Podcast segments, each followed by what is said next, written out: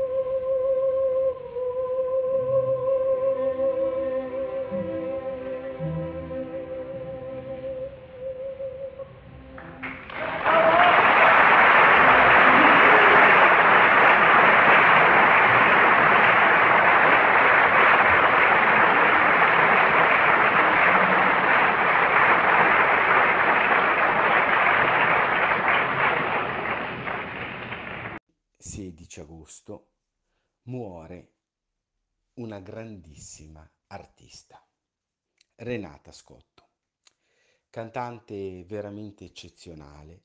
Per avere iniziato giovanissima una carriera accanto a grandissime dive degli anni 50, men che ventenne, ed è giunta addirittura a abbracciare nella sua vastissima carriera, tanto in un ambito di qualità, altissimo livello di produzioni e soprattutto di vastità del repertorio, dal bel canto di ascendenza belliniana e rossiniana fino alla produzione contemporanea di Poulain, di Menotti, di Stravinsky e di Strauss, ha veramente caratterizzato più di un trentennio di vita musicale, anche perché dopo il suo debutto all'inizio degli anni 50 dalla metà degli anni Ottanta si è dedicata dapprima alla regia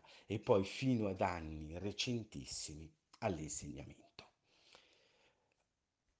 Naturalmente grandissima è la costernazione per noi nell'apprendere il chiudersi, per così dire, di un grande ciclo di grandissime voci di artisti appunto che hanno incominciato a muovere i passi con straordinaria autorevolezza proprio in quegli anni 50 che grazie a figure eccezionali, accanto a evidentemente la nominatissima Callas, ma evidentemente la rivale Tebaldi, ma c'è la Cerquetti, l'affacciarsi di una Rosanna Carteri, ancora i primissimi anni di affermazione di una Gencer, della Stella, di un enorme numero di voci sopranili, la Scotto riuscì con grande evidenza a ritagliarsi un suo ruolo di primaria importanza. Abbiamo detto che il contatto con la Tebaldi e la Callas risulta per essere certi versi anche essere quasi proverbiale, perché è accanto nel 53, l'inaugurazione scaligera del 7 dicembre, alla Tebaldi con la Vallì, eseguendo il ruolo di Walter, un ruolo comunque di livello, anche perché presente con, con un'aria, incisione ancora oggi apprezzabile, e per incidere poi qualche anno dopo, nel 57, per la Ricordi, la Medea nel ruolo di Glauce, accanto appunto alla Callas. Di questi due interpreti per certi versi acquisisce due elementi fondamentali. Dalla Tebaldi acquisisce l'italianità della voce, che è quella che molto spesso viene sintetizzata in soprano leggero, ma che evidentemente non è assolutamente adeguato nella definizione e codificazione della voce dell'ascolto. Infatti ha debuttato in ruoli non propriamente da soprani leggeri, pensiamo appunto a due ruoli che l'accomunano alla Tebaldi, la Traviata e Madama Butterfly. Per poi invece diventare nella seconda parte della carriera, intorno alla svolta degli anni, seconda parte degli anni 60 e degli 70, quelle della formula di soprano eh, d'agilità, drammatico d'agilità, che è quella definizione coniata per la Callas e per certi versi che non si attaglia perfettamente a Renata Scotto. Renata Scotto è ed è stata uno dei più grandi soprani lirici del secolo e in questo si ritrova la sua grandezza e soprattutto una donna di una sensibilità vocale e interpretativa di altissimo livello. Se dunque soprano lirico leggero non fu, non fu drammatico d'agilità, e per certi versi il termine di soprano lirico non riesce a abbracciare la vastità del repertorio, capiamo subito che la carriera dell'Ascotto è realmente originale e in questa sua originalità straordinaria.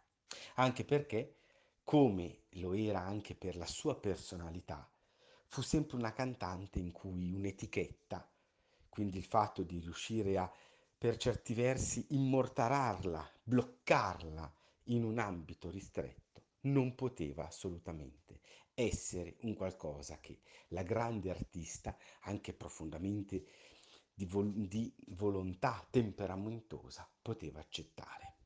Al contrario, il gioco va letto nel tentare di cogliere all'interno di questo enorme sterminato repertorio che tanto concettualmente, storicamente, tecnicamente, stilisticamente e verrebbe anche da dire caratterialmente, oltre che dalle richieste drammatiche, è tanto diverso.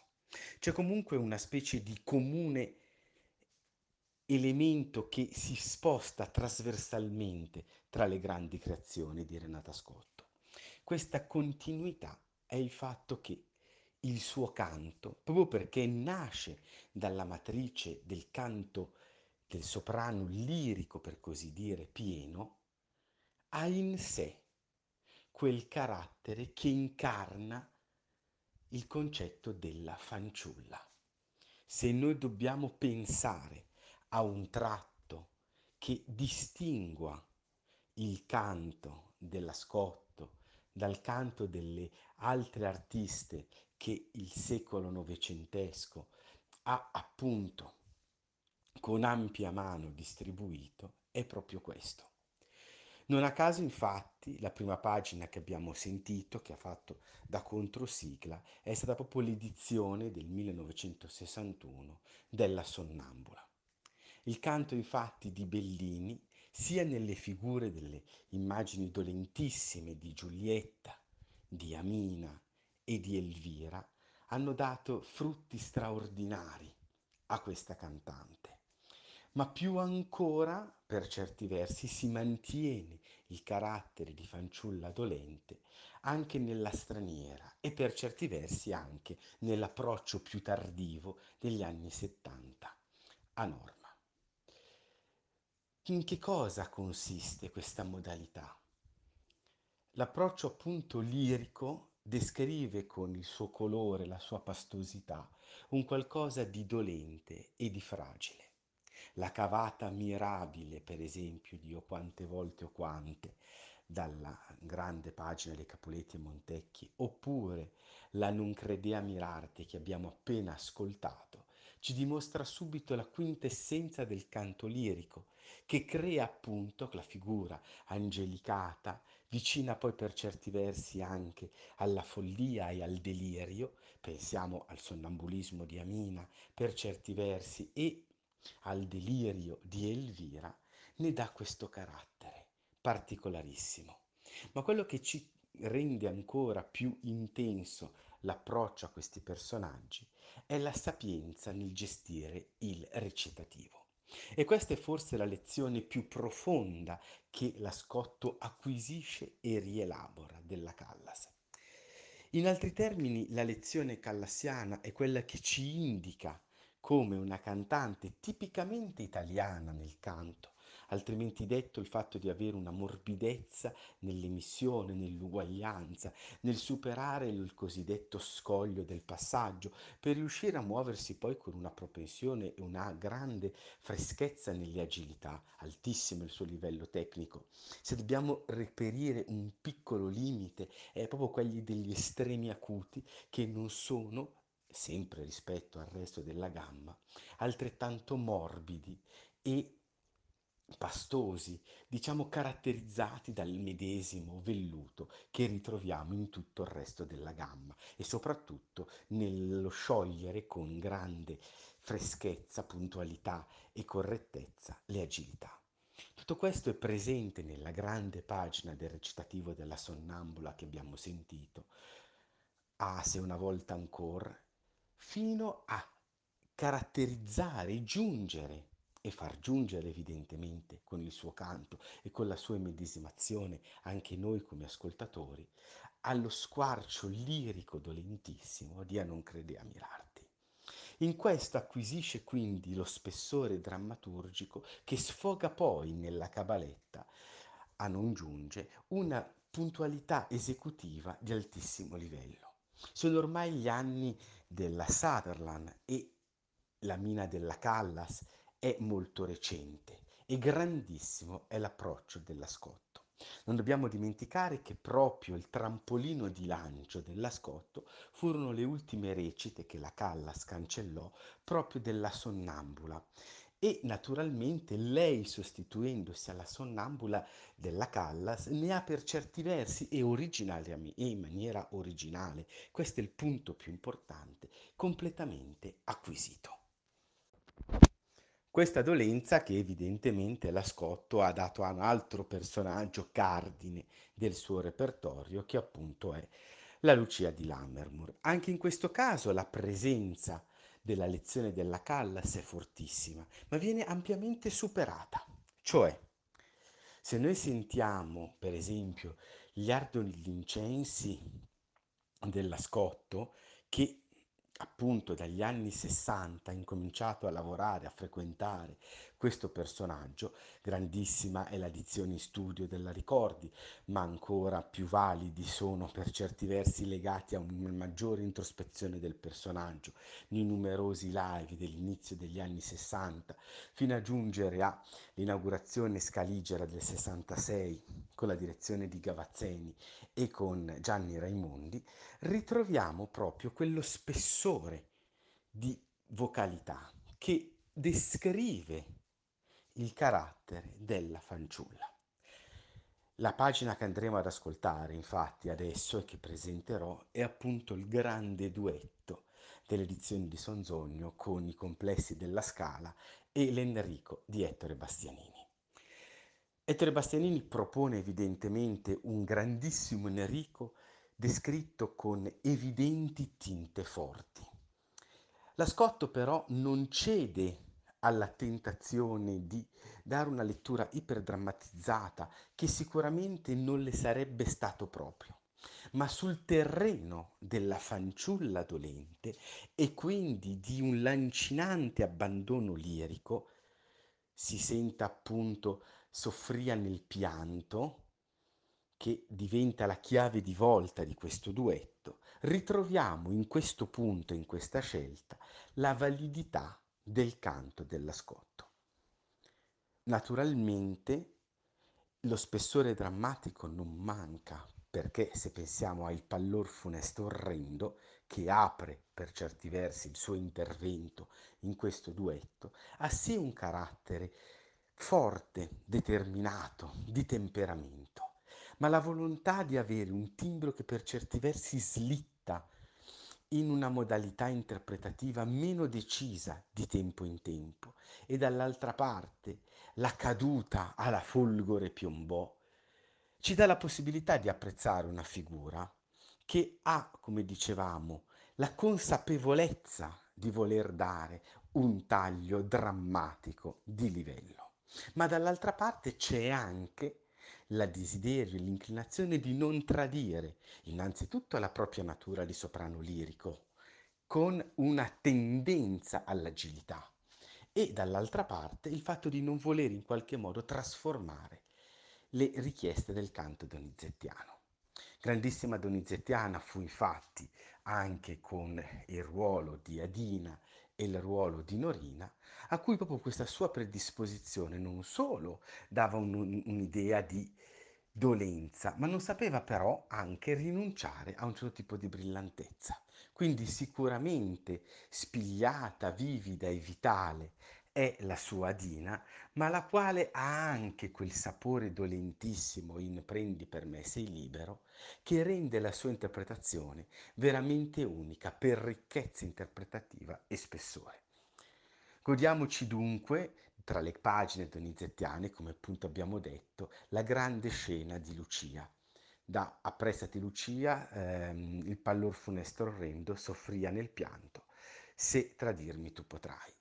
Siamo di fronte a un'edizione per certi versi profondamente arpionata ancora agli anni 50 per un certo tipo di taglio che vengono fatti appunto, vengono tagliati da capo le puntature del, del finale della stretta, ma dall'altra parte sia Bastianini che la Scotto si muovono veramente con un taglio innovativo.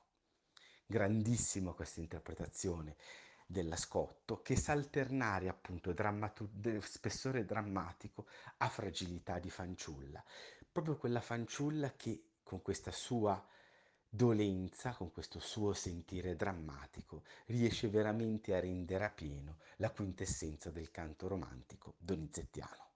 Buon ascolto a tutti e grazie ancora Renata per queste due grandissime interpretazioni. Il finale che abbiamo appena sentito come controsigla della Sonnambula e questa grande pagina della Lucia. Buon ascolto a tutti.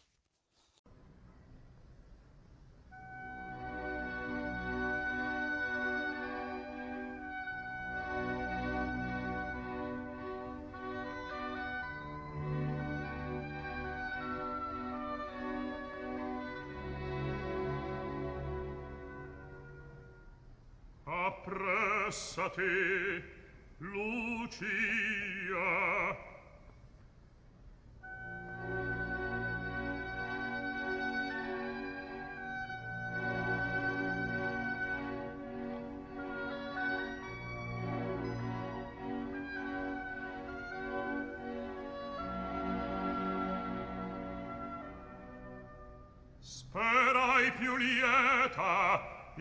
questo di vederti in questo di che di meneo le face s'accendono per te.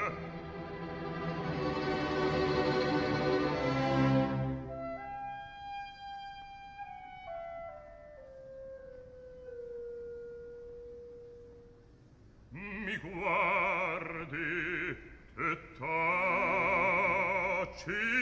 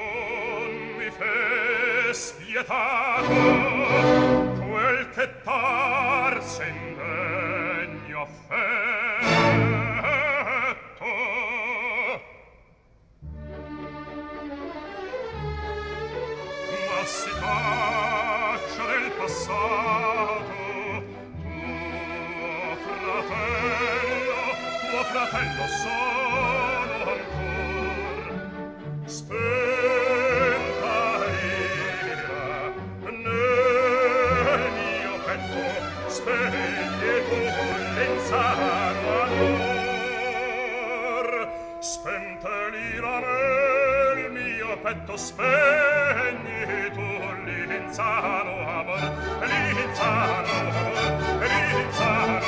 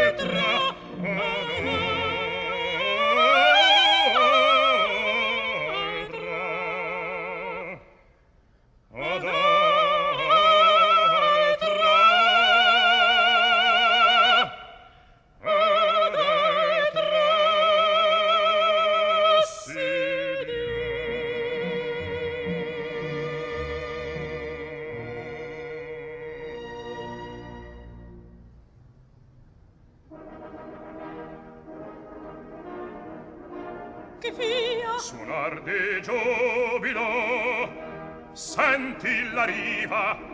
Ebbene. Giunge il tuo sposo. Un brivido mi corsa per le vene. A te s'appresta il talamo. La tomba la tomba a me s'appresta. Ora fatale questa modi spento è Guglielmo a scendere vedremo il trono Maria.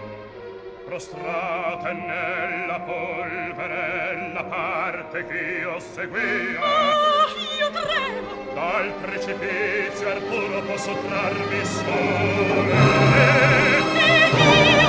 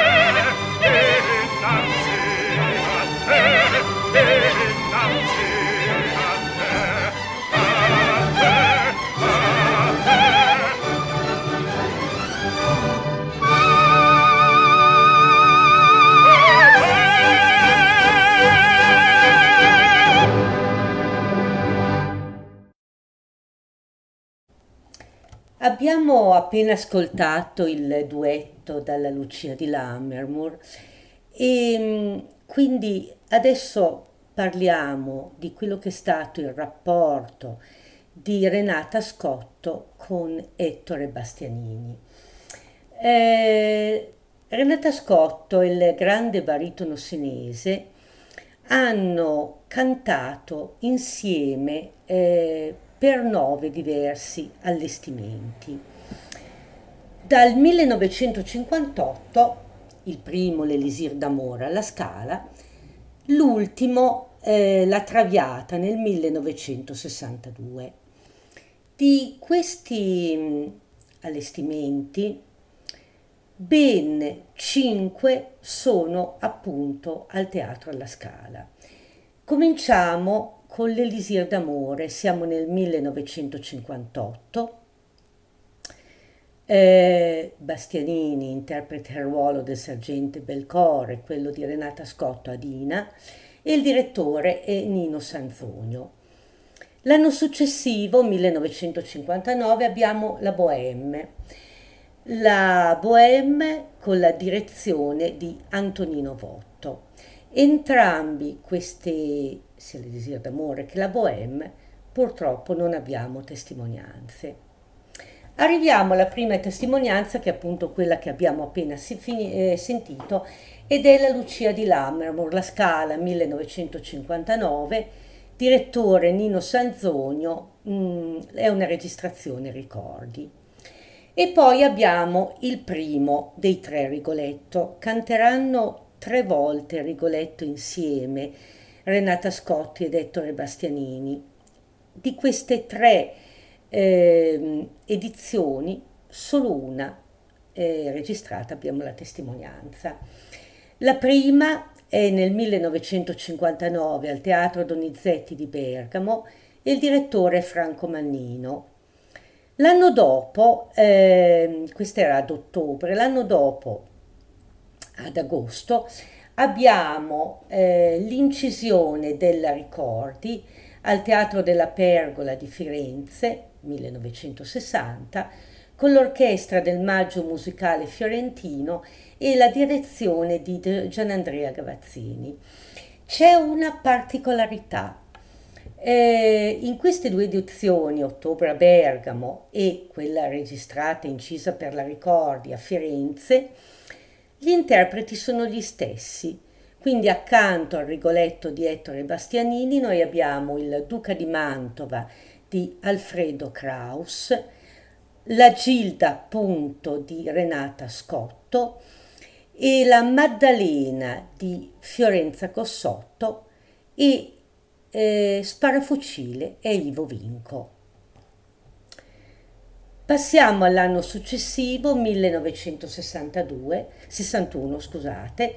Ci sono eh, due incontri, mm, uno è alla Scala, direzione di Antonino Votto e abbiamo i Puritani con Renata Scotto eh, nel ruolo di Elvira ed Ettore Bastianini nel ruolo di Sir Riccardo Forte.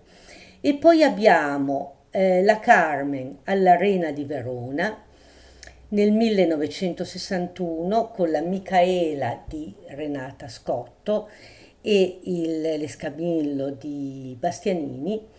Accanto a loro avremo Carmen Giulietta Simeonato e il Don José di eh, Franco Corelli. Il eh, direttore è Francesco Molinari Pradelli. E arriviamo all'ultimo Rigoletto, un Rigoletto ehm, che ha un significato particolare, positivo per Renata Scotto, molto negativo per Ettore Bastianini, il famoso Rigoletto eh, dove Bastianini viene contestato alla Scala nel 10 aprile del 1962 e la direzione di Antonino Votto e anche qui non abbiamo la testimonianza. Infine abbiamo, arriviamo all'ultima, l'ultimo ruolo insieme, abbiamo una traviata del eh, luglio 1962 alla Scala, direttore Antonino Votto, abbiamo eh, l'Alfredo di Gianni Raimondi, la Violetta di Renata Scotti e il Giorgio Germont di Ettore Bastianini per la, l'incisione della Deutsche Grammophon. Tornando mh, mm, a questa Lucia di Lammermoor, per quanto riguarda Renata Scotto, e questa fu la prima di tante sue grandissime Lucie e mm, l'autorevolezza dimostrata in questo duetto lo dimostra bene. Mm, si tratta di un duetto, questo appressati Lucia e poi soffria nel pianto, se tradirmi tu potrai, eccetera. Tutto da riscoprire, da conoscere, da godere, perché proprio grande per la sua modernità e araldica in modo mirabile per stile è la Lucia di Renata Scotto. Splendido nell'intera interpretazione l'Enrico di Bastianini.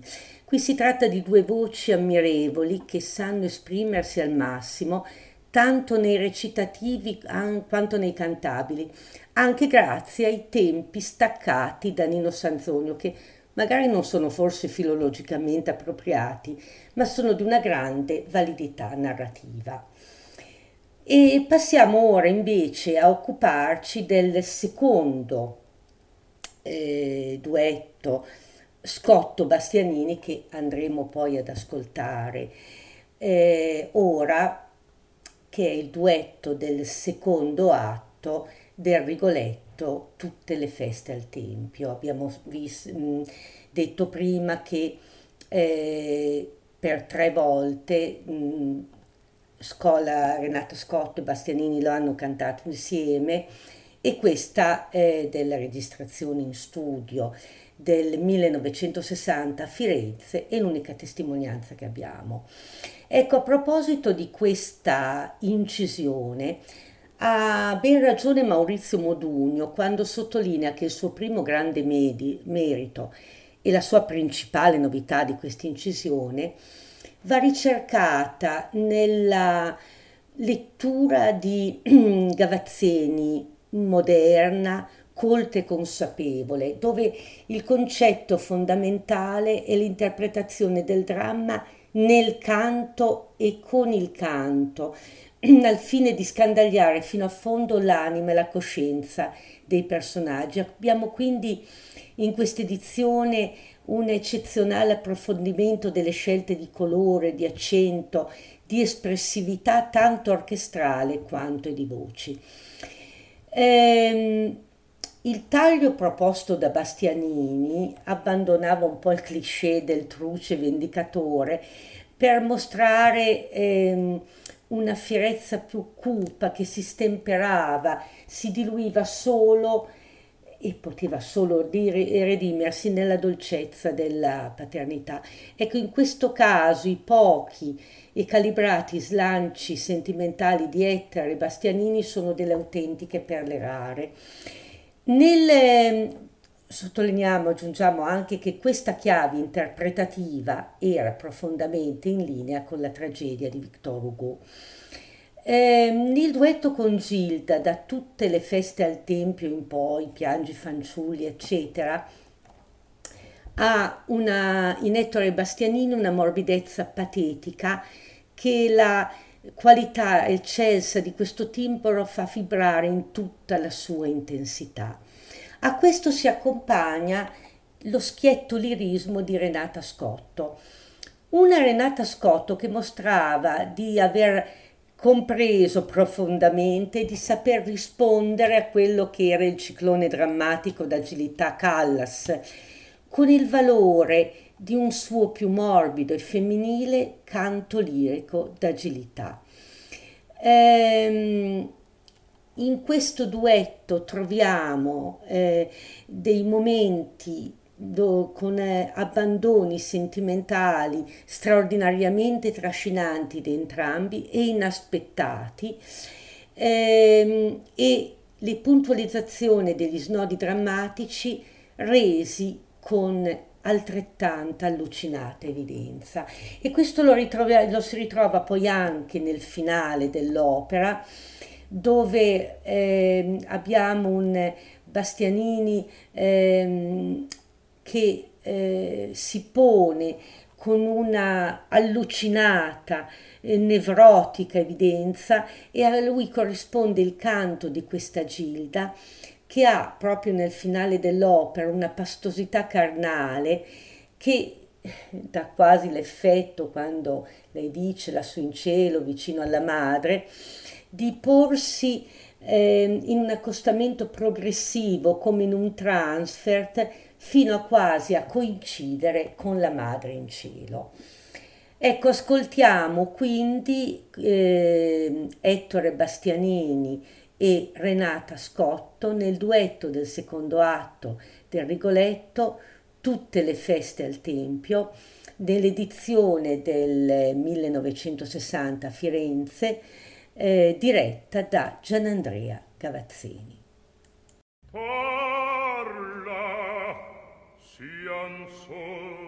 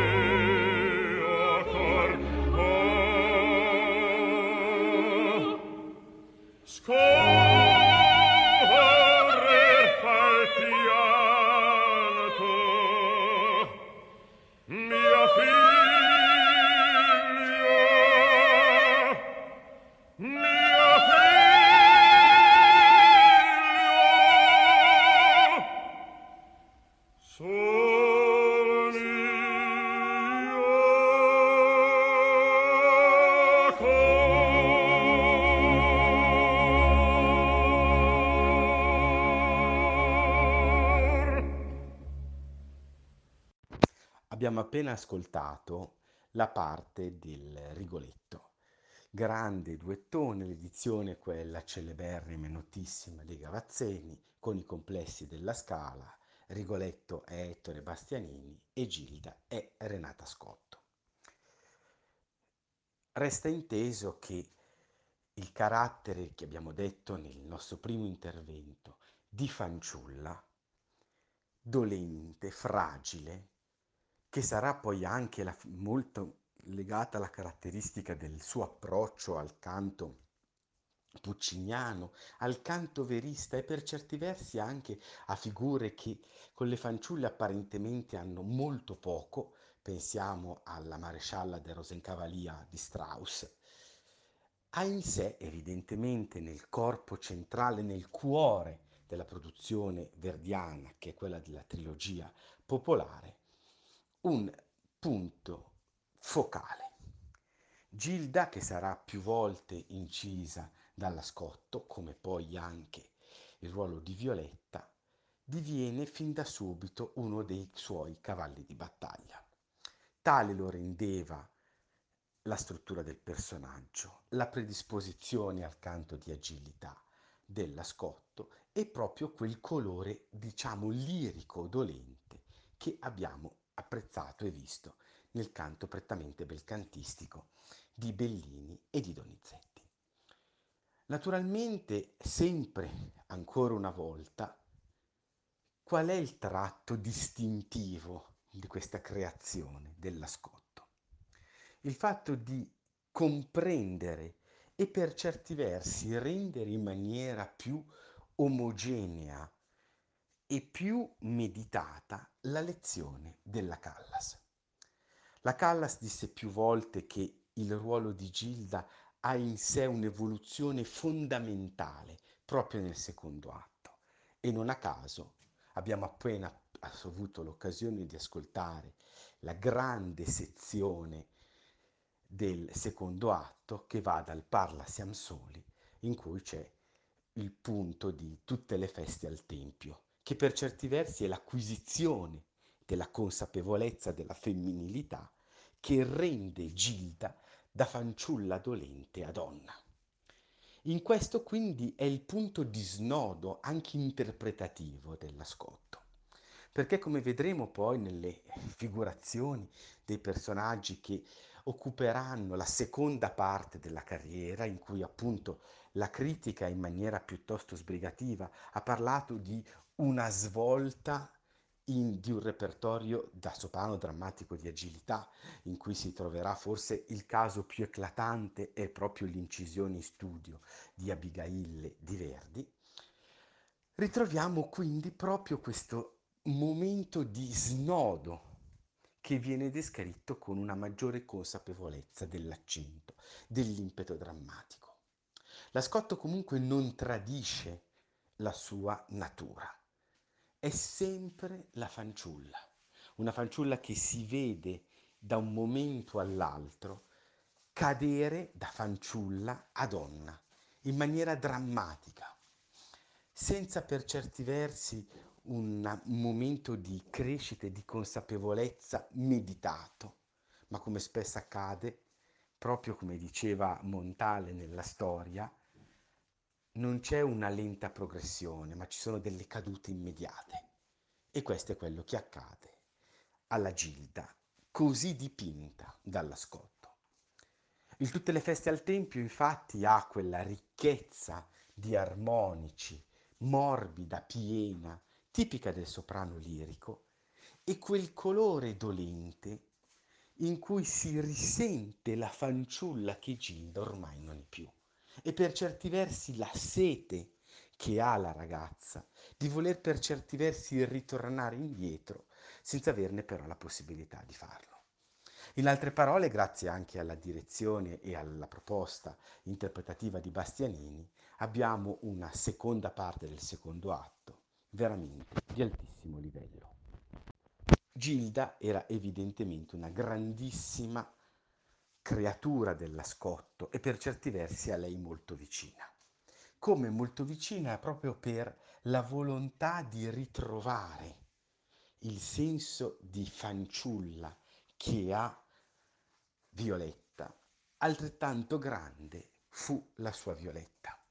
Numerosissime sono le sue incisioni, un personaggio che è rimasto in repertorio per moltissimo tempo, appunto dal suo debutto fino alla metà, degli, alla metà, seconda metà degli anni 70, la figura di Violetta è stata determinante.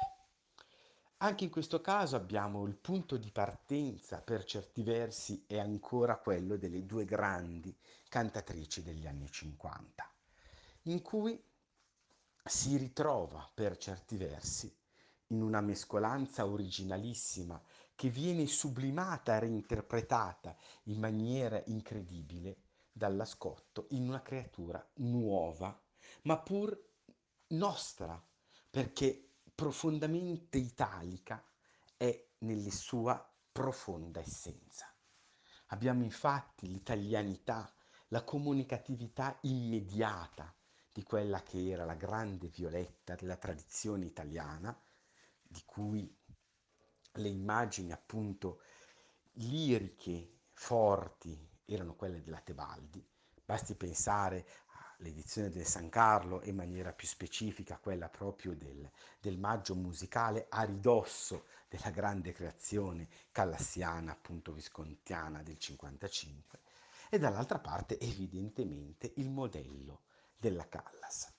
Se dalla Callas ha acquisito il senso profondo del fraseggio e quindi una volontà di dare anche al più, se vogliamo, scontato, meno fondante recitativo, il valore invece di un tassello determinante nella creazione di un cammino drammatico. E in questo sono di enorme evidenza le battute di conversazione dell'edizione della Traviata che vediamo dall'edizione appunto del 60 fino poi all'edizione dell'inizio degli anni Ottanta con Muti, un'evoluzione fortissima in questo senso. Dall'altra parte la morbidezza, la pienezza del timbro davano in sé qualcosa di nostrano, di italiano, di meno esotico che in qualche maniera ha sempre ai nostri orecchi il timbro della Callas, non, conson- non diciamo italiana, italianamente consono alla tradizione. Ne esce quindi una creazione altissima. Sarà poi proprio negli anni 70 che le cose incominceranno a cambiare. Ma per comprendere il cambiamento dobbiamo avere chiaro appunto il carattere interpretativo che a queste nuove figure darà la Scotto.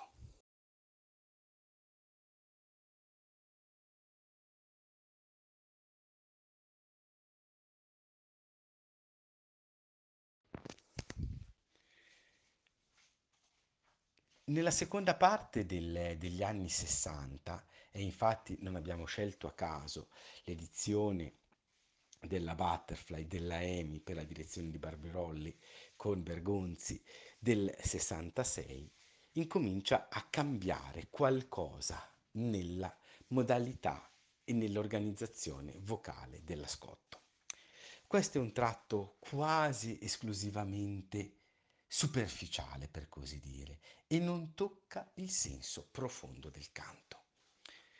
Vengono aggiunti infatti personaggi come appunto la Butterfly era già stata presente nel suo repertorio, ma innovativo è il suo canto.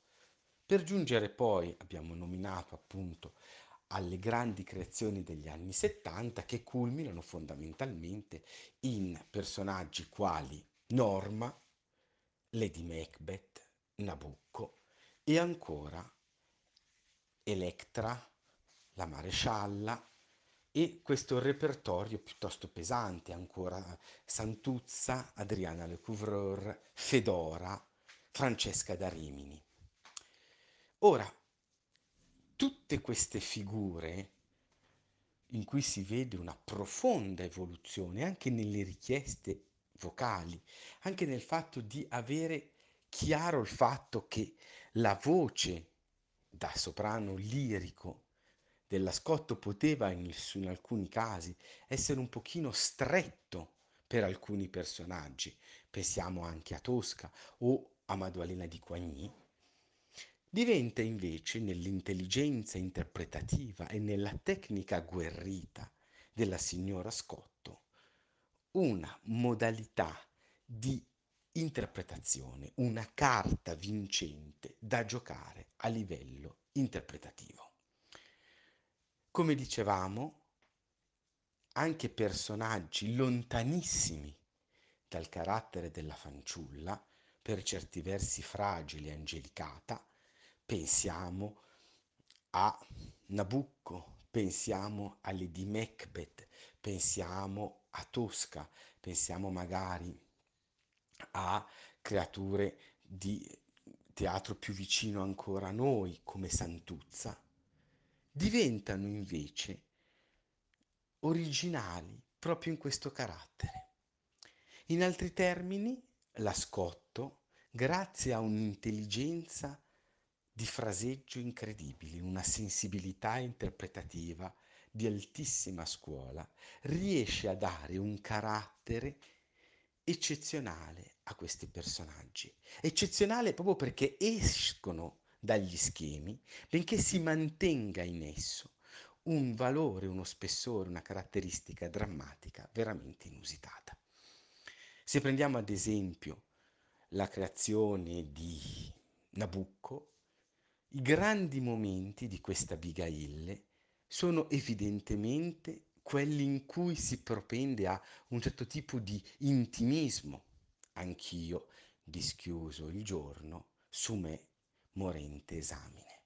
Ma dall'altra parte abbiamo anche la capacità di riuscire a creare, attraverso il sapientissimo uso dell'accento, del colore, del fraseggio, spessori altissimi a livello drammaturgico. Grande quindi il duetto con Nabucco e ancora, per esempio, il terzetto iniziale, in cui viene veramente fusa fragilità femminile, in cui si comprende l'amore non corrisposto per Ismaele e dall'altra parte anche la fierezza della Vergine guerriera.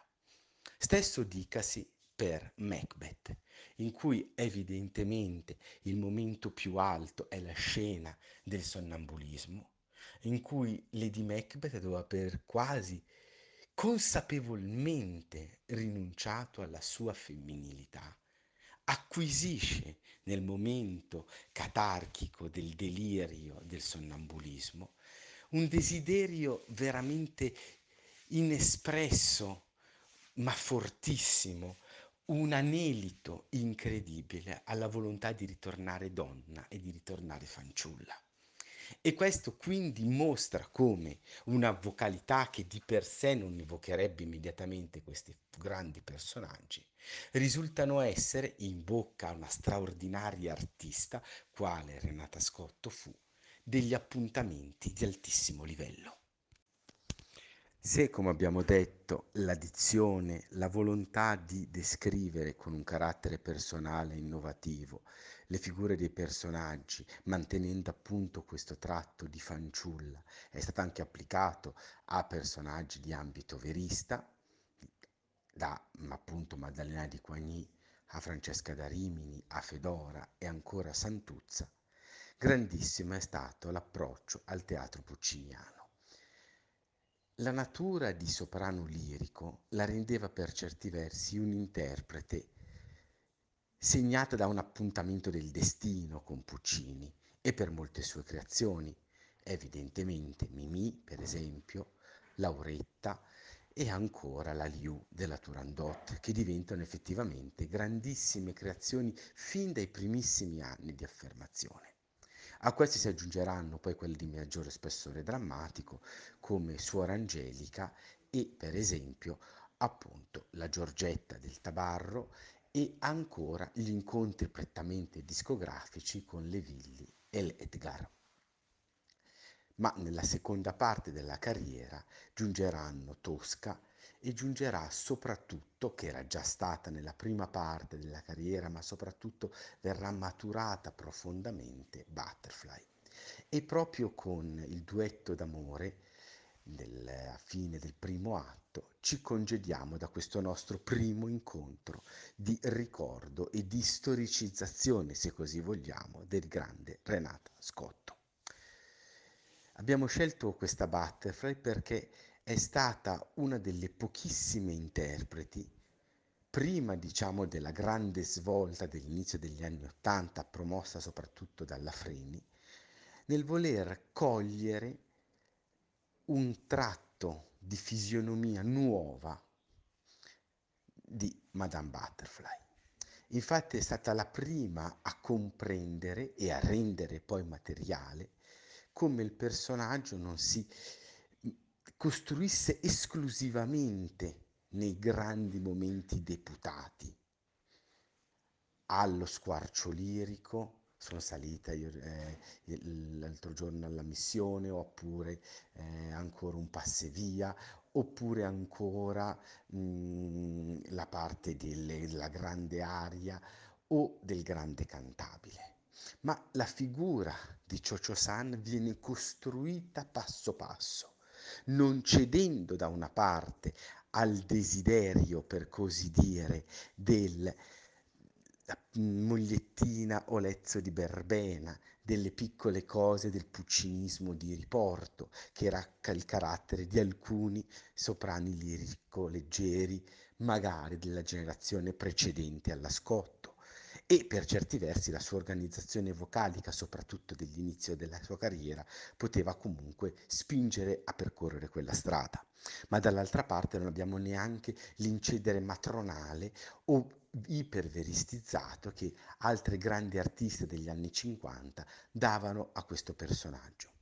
Abbiamo invece la volontà di riseguire per certi versi non tanto le orme, ma il taglio della Callas, cioè nel mostrare che Madame Butterfly non sono solo i grandi momenti deputati a l'effetto vocale, ma è la costruzione di un personaggio, momento per momento. Il lirismo e la volontà di essere fanciulla, il superamento della condizione di fanciulla con la maternità, il fatto di rinunciare alla proposta di Yamadori che la porterà poi sempre più verso il baratro con una consapevolezza maggiore, un'incisività drammaturgica del taglio interpretativo, sono le vere ragioni di questa grandissima interpretazione di Butterfly, che partendo proprio da un'evanescenza perlacea del canto, dell'uscita di Butterfly e del Viene la sera, acquisisce proprio in Tu, tu piccoli Dio, un valore, una spinta drammatica di altissimo livello. Con queste pagine che vanno da Sonnambula a Butterfly e con questa nostra chiacchierata che ha avuto un primo punto sulla volontà belcantistica della Scotto, un secondo elemento fondamentale proposto dalla professoressa Luisella Franchini sul rapporto tra Renata Scotto, Ettore Bastianini, un rapporto di palcoscenico e di discografia.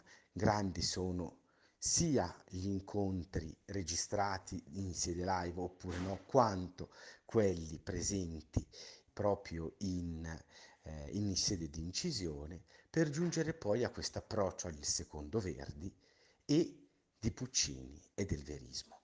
Una cantante, dicevamo, veramente completa, ma che rimane sempre fedele a se stessa, a questo senso del canto italiano di una fanciulla, ora dolente, ora sofferente, ora capace anche di un sorriso, ora nella volontà della donna o addirittura della persona maturo, della vergine guerriera, che desidera però ardentemente ritornare la fanciulla che era.